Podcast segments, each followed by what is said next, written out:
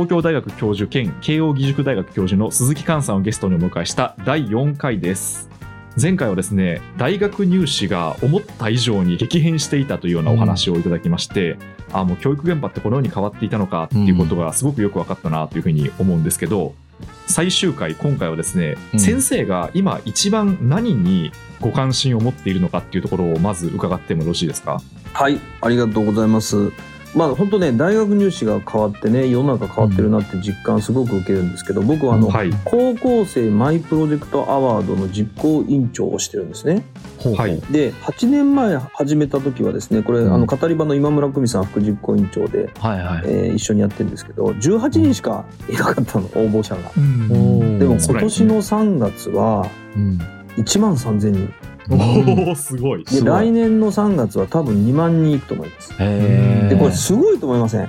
高校生が自分で地域の課題見つけてあるいはいろんな課題見つけてで自分でプロジェクトマイプロジェクトとしてその問題解決に向き合ってる。あ。でそのまあプロジェクトのね質はともかくとしてねうん。なんか自発的にそういうものに向き合ってる高校生が今2万人いるんですよ。2万人いるんだ。うん普通にすごい。普通にすごいですよね。で本当にすごいしかもそれエントリーしてるのが2万人だからその周りに多分倍ぐらいはいると思うんで。2万人ってね、それこそ幕末の志士が多分それぐらいですからね、人数。ああそっかそういう規模感なんですね、だからねこう要するに卒近代あるいは新しいエポックメイキングをしてくる若い志士がそれぐらい出てきたっていうのは日本帰れちゃいますよね、そんぐらい出ちゃうと。もめちゃくちゃやっぱりねなんか世の中動いてきたなってやっぱり入試日改革ってすっごく意味があへったっていうか今まで逆に言うと世の中の進歩を抑えつけてきたなっていうのをね、痛感するんですけど。でそこでまあ僕が今ね一番関心のあること。僕は20世紀は IT やってきました。え。うん。はい。で21世紀に入って、まあ、医療、でこれもライフサイエンスベンチャー、まあ、日本橋にライフサイエンスエコシステムを作って400社ぐらいできたんですよもうね。うん。で僕人ができるようになるとですねもうあのあとはよろしくみたいな感じで。お渡しして、うん。お渡しして、で僕が今一番気になってまあ人作りはずーっとやります。もうねうん。ライフワークだから、うん。なんだけどもあのー僕は今ね一番気になるのは水と食料ですね、水と食料ですか、うん。つまりね2030年ぐらいになると、うん。その世界的食糧危機がかなり見えてくるんですよ。うん。なぜかというと温暖化でヒマラヤの氷が薄くなるわけですね。うん。うん、でヒマラヤって、まあ、氷がものすごいあるわけだから雪とか、うん。要するに水銀行なんですよ。水の貯蔵地なんですよ。うん。ははうん。でそれがこう春になると溶けてそれが揚子江ガンジス川黄河に流れていってでその周りがまあこのお穀倉地帯になってそれを食べて、えーまあ、メコン川も含めてですね中国から東南アジアインドの人って生きてるわけですね。うんでだけど温暖化でこのヒマラヤの氷が薄くなっちゃうと枯れ始めるんですよ。揚子江とか黄河とかメコン川とか。うん。ガンジス川とか。水が供給されずにってことですね。水が供給されずになってくる、でこれ、ね、大問題ですよ、うん。生命が生きていくために水って本当に必要なんで。うん。で、すなわち食料問題も、まあ、小麦とか米とかが取れなくなってくる。うんという大問題が起こりますと。うんで、これは、まあもちろん世界的に解いていかなきゃいけない問題なんだけど、まず日う本。の耕作放棄地はいはいはいで、これはもうまさにですね、この戦後もものすごい土地改良事業ということでお金もかけ、そして、うん。えーお金どころか、その我々の先人たちがですね、先祖代々ですね、手塩にかけて作ってきた田んぼがですね、うん。そのとか畑がですね、これ3年手入れないとですね、もう使えなくなっちゃうんです、低木が生えて。うん。でもめちゃくちゃもったいないと。この耕作放棄地をなんとか維持したい。っうんていうのが一つ。うんそれからね、二つ目。今ですね、このプラスチックが海に流れ出て、はいはいでそれで魚が相当危ないんですね。うんで、僕はですね、 Sailors for Sea っていう、その NGO のスペシャルアドバイザーをしてるんですけども、これは、うんまあ、本部は Oceana って言ってアメリカにあるんですけど、あの、デイビッド・ロックフェラーさんが代表してるんですけどね。で、その日本代表を、井上美奈子さんっていうのがやってて、まあそれをお手伝いしてるんですけど、その、僕は魚めっちゃ好きなんですよ。でねてか、逆に言うと僕はあの、牛と豚が食べられなくて、あちょっと病気で。はいはい、はい。あ、そうなんですね。ええはい。で、で魚食べられなくなっちゃうと大変で、それとやっぱり、子や孫に、こうの、ん。魚が食べれるようにしてあげたいなってう。いうんで、だけど、そこが食べられなくなってる。うん。だからこの水を守り、そして田んぼを守り、うん。で要するに美味しい刺身定食が子や孫やひ孫の代まで食べ続けれるようになるうん。ようになんとかしたいなと思っているんですね。ああ、でもそうですよね。あの、ホッケの定食のサイズが小さくなってるとか最近よそうそうく言いますもんね。そうそうそう。うんで、そこ、で、で、まあさらにね、僕はやっぱり幸福の最定義っていうことで、やっぱウェルビーイングうんっ。ていうことが、まあ卒近代の非常に重要な価値だと思っていて、まあ OECD の教育スキル局では、教育って何のためにやるのって、個人のウェルビーイングと社会のウェルビーイングのためだよねっていうので、うんまあ教育政策を作り直してきたんですけど、まあ OECD の方はベターライフインデックスって言って、GDP だけで測らない、測れない、うん、まあ、幸せの指標化とか、国連のワールドハピネスレポートみたいなのが出てて、日本って60位とかなんですよね。うん。で、これなんとかしたいと思ってて、で、そういう時に、やっぱ結局は、ソーシャル、僕はベーシックサービス、インカムじゃなくてね、お金じゃないはいんですよ。、はい。はいはい。要するに、住むとこと、そして食べ物と、うんねそして、この、まあ、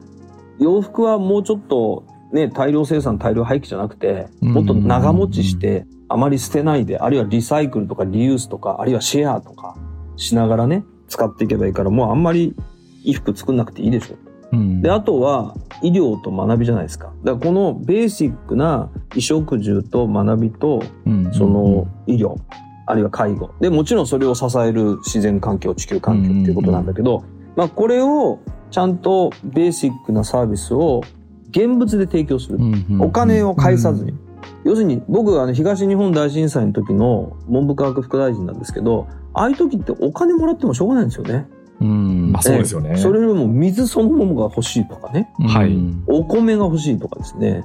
あるいは、そういうもんなんですよね。うんだからそういう、そういう意味でやっぱりこう、雨露をしのぐ、うん家、寝るところとかね。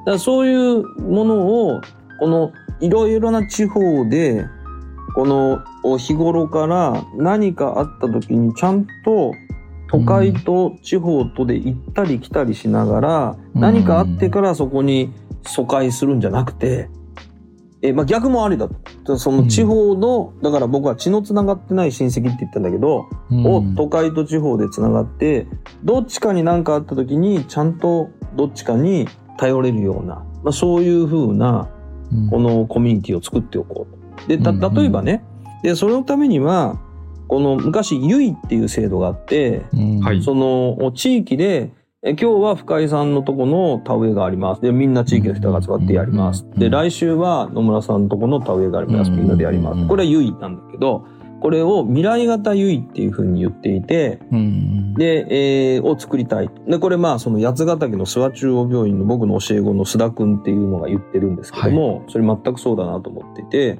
地元の人はもう高齢化してしまいます。で、耕作放棄地になってしまいます。で、そこで、都会の社会人と都会の学生と、地元の中学生と、うんが、まさにネットワークを組んで、で、お米ってそんなに手間かかんないんで、2泊3日を5回ぐらいやればいいらしいんですよ。うん。うん、そうすると、5月の第2週の金土日とか土日行ける人とか言って、こうプールしといて、で、はい、私行きます、みたいな。うん。ええ。あるいは9月のだ最終週、10月の第2週とかね、えー稲刈りやるからね、うんうん。行ける人みたいな。そうするとこうバーッと集まって、で、こういう風な形で、年5回行ってくれる人もいてほしいし、年1回でもいいから、まあそう、そういうことで、この耕作放棄地を守るとか、うん。あるいはその海岸に流されたプラスチックゴミを、うん。こう、みんなで集めますとか、こう、ゴミ集めしますとか。まあ言った時に何月何日にみんなで集合って。これね、地元の、こう、高齢化した人たちに任せててもダメだけど、で、僕は今瀬戸内海とか、あるいはその西会津とか、あるいは八ヶ岳とか、そういういろんな地域に、そういうそのソーシャルベーシックサービスが行けば提供できて、それをその未来型優位で都会の人と地元の人が協力してそれを作り上げるようなコミュニティをモデル的に作ってそれを日本中にですねなんか例えば八ヶ岳ウェルビング大学とか瀬戸内ウェルビング大学とかなんか福島ねウェルビング大学とかまあ北海道ニセコウェルビング大学とかなんかそういうふうなこう卒業しないずーっと なんかそういう新しい共和国をですね作りたいな。うん。でこれは明治維新って幕府が政府になる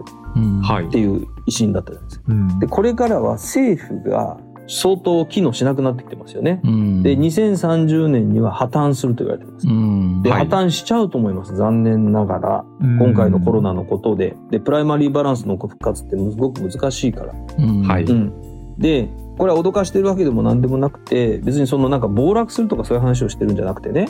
うん。その1000兆円この国は借金があります。うん。そうですね。1%金利が上昇するとですね、利払いだけで10兆円増えるんですよね。そうですよね。うん1000兆円かける1%で10兆円でしょ、はい10兆円の利払いが増えるってどういうことかっていうと、文部科学省の予算と防衛省の予算を足すと10兆円なんですよ。うんうんでもね、1%ぐらい金利上がるじゃないですか。なんかあったら。うんはいそしたら文科省の予算と防衛省の予算が吹っ飛んじゃうんですよね。ううんんええ。だ僕はその MMT だとかあの議論に組みするつもりは全くなくて、ただ、うんまさに元役人として、あるいは政策のせそのあれとして、予算が組めなくなりますよ。うんうん。自衛隊員のお給料が払えなくなりますよ。からうん学校の先生の給料も3分の1は国が出してるんですから、うんええ、そそれが払えなくなりますよ。あるいはゴミ収集ができなくなりますよ。ということで、いわゆる社会インフラが壊れちゃうんですよね。うん1%金利が上がるだけで。まあ、というものすごい、このバルネラブルなうんその、まあ、卵を積み重ねた上で我々はなっている。で、もうそのことは、もう、要するにちょっとポイントオブノーリターンなんで、だったら、もう今からそのことを見越して、破綻を見越して、瀬戸内海だとか八ヶ岳だとか、いろんな地域に、この500万人はちゃんと受け入れられますよ。みんながうんハッピーに幸せに生きていけますよ。まあ、そういうような、なんか地域を今から作っておけば、逆にみんなパニックにならなくて済むじゃないですか。うんなるほどうんうんなんかあったらあそこ行けばいいんだ。うんで、パニックにならなければ逆に言うと来たるそういう風な金融パニックも抑えられる。というようなことをですね、考えて、瀬戸内共和国、うん八ヶ岳共和国とか新しい国を作ろうと思ってるんです。いやーでも本当になんかすごく現実的にあれですね。卒近代の後の世界みたいなものを描いていくとやっぱりそうなりそうですよね。この囲まれた環境としてもそうだなと思いますし僕も政府の役割って結構縮小していくうん。方になるんじゃないかなと思ってるんですけど歴史勉強しててですね。まあせざるを得ないのではないかなと思ってるんですけど満たせないからですね。そうですよね。はい。あの、どうんいろんな構造的欠陥により満たせなくなっていくから、国民の要望をはい。難しいのかなと勝手に想像してるんですけど、すごく、あの、やっぱりその、ソーシャルベーシックサービスであるっていうところがすごい大事ですよね。本当にあの、先ほどもおっしゃられてましたけど、お金があっても意味がないであるとか、あとお金があって、今僕たちがお金を追い求めてやってることが、やっぱりウェルビーイングにそんな繋がってないみたいなところから、うん。うん。そのお金を獲得して何とかするっていう時代が結構終わっていって、うんある一定までは必要だけど、うん。まあ、卒近代だから否定はしないから、存在はしてて。そうそう。3分の1ぐらいはね、お金の世界あっていいと思う。そうですよね。うんはい。それで生活もするし何か買ったりもするんだけど、そうじゃない生活を、が始まるみたいな感じですよね。そこは結構そういう地域と、しかもなんか僕すごい特徴的だなと思ったのは、都会の人たちをそこに混ぜておくっていう、うん。うんその取り組みってあんまりないですよね。そうなんですよね。地域だけでっていうのは結構、あの、何個か聞いたことがあるんですけど、都会の人呼んでくるってあんまないですよね。で、交通費がもっと安くなればね、全然できると思ってて、だから僕 JR の新幹線がもっとはいダイナミックプライシングで、はい。ええあの飛行機ってかなり安いじゃないですか。はい。そうですね。ええ LLC だとね、LCC だと。うん。で、例えば瀬戸内海って、あの、今飛んでないんですけど、コロナで。うん昔あの、成田から高松空港って5000円だったんですよね、飛行機。うん安すぎて怖いですよ。まあ、僕はあの、羽田からあの、全日空で、あの、行きますけど、はい。払えるから。でも、若い人ってやっぱそれすごい、なんで、どんどん瀬戸内海に行けたんだけど、うんだから飛行機会社はそういうのできてるんで、なんか JR の新幹線がせっかく作ってるんだから、うんなんか朝7時までだとなんか半額とかね、なんかこう、うんもっとダイナミックプライシングしていけばね、ややれるんじゃないかなとかってなるほど、なるほど。で、うん。そうすると交通費だけの問題になるんですよね。うんそのコミュニティは、うん。あれなんですか、その、労働力を互いに出し合って、衣食住、まあ、特に食ですかね、うん。それをこう作っていって、で、まあ、最悪こう、なんていうか、困窮したり、立ち行かなくなっても、そこに行けば、そのインフラは確保されるみたいな、そういうイメージの共和国あの、僕はね、素養庁って言ってるんですよね。はい、はいだから素はお金。はい。ねで、お金持ってる人はお金出してください。で、やっぱり工業製品を買うためにはですね、やっぱりそういうお金の世界って、マーケットとかそれ大事なんですね。だから3分の1ぐらいは工業製品とかもやっぱあった方がいいからね。だけど、用っていうのは、要するに時間。はい要するにボランティアですね。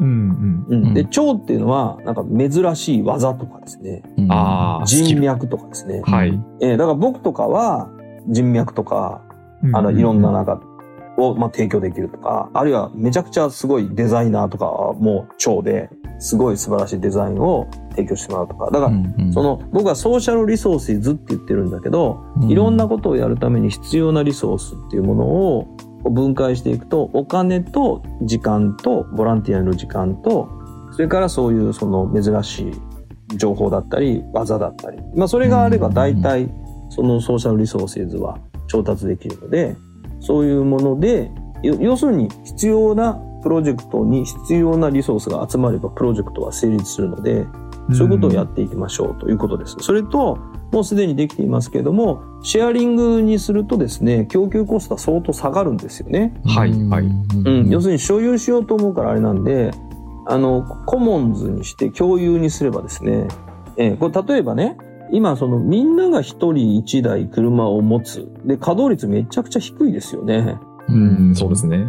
だけど、これ完全に共有、まあシェアリング、まあこれはもう大体みんな分かってきたと思うけど、シェアリングエコノミーにしていけば、そもそも、もかかるコストは相当下がるわけでう、んそれはいけるんですよ。ただう、ん資本主義の論理が車売れてもらわないと、そうですよね。うん、大量生産で売っていかないといけないから、一人一人が買うように CM しますからね。そう。うん。だからそこは社会システム変えていけばね、うん。あの、もっとミニマムコストでやっていけるっていううんことを組み合わせていけば、で、まあみんなが幸せに生きていくベーシックなサービスは享受できるよっていう。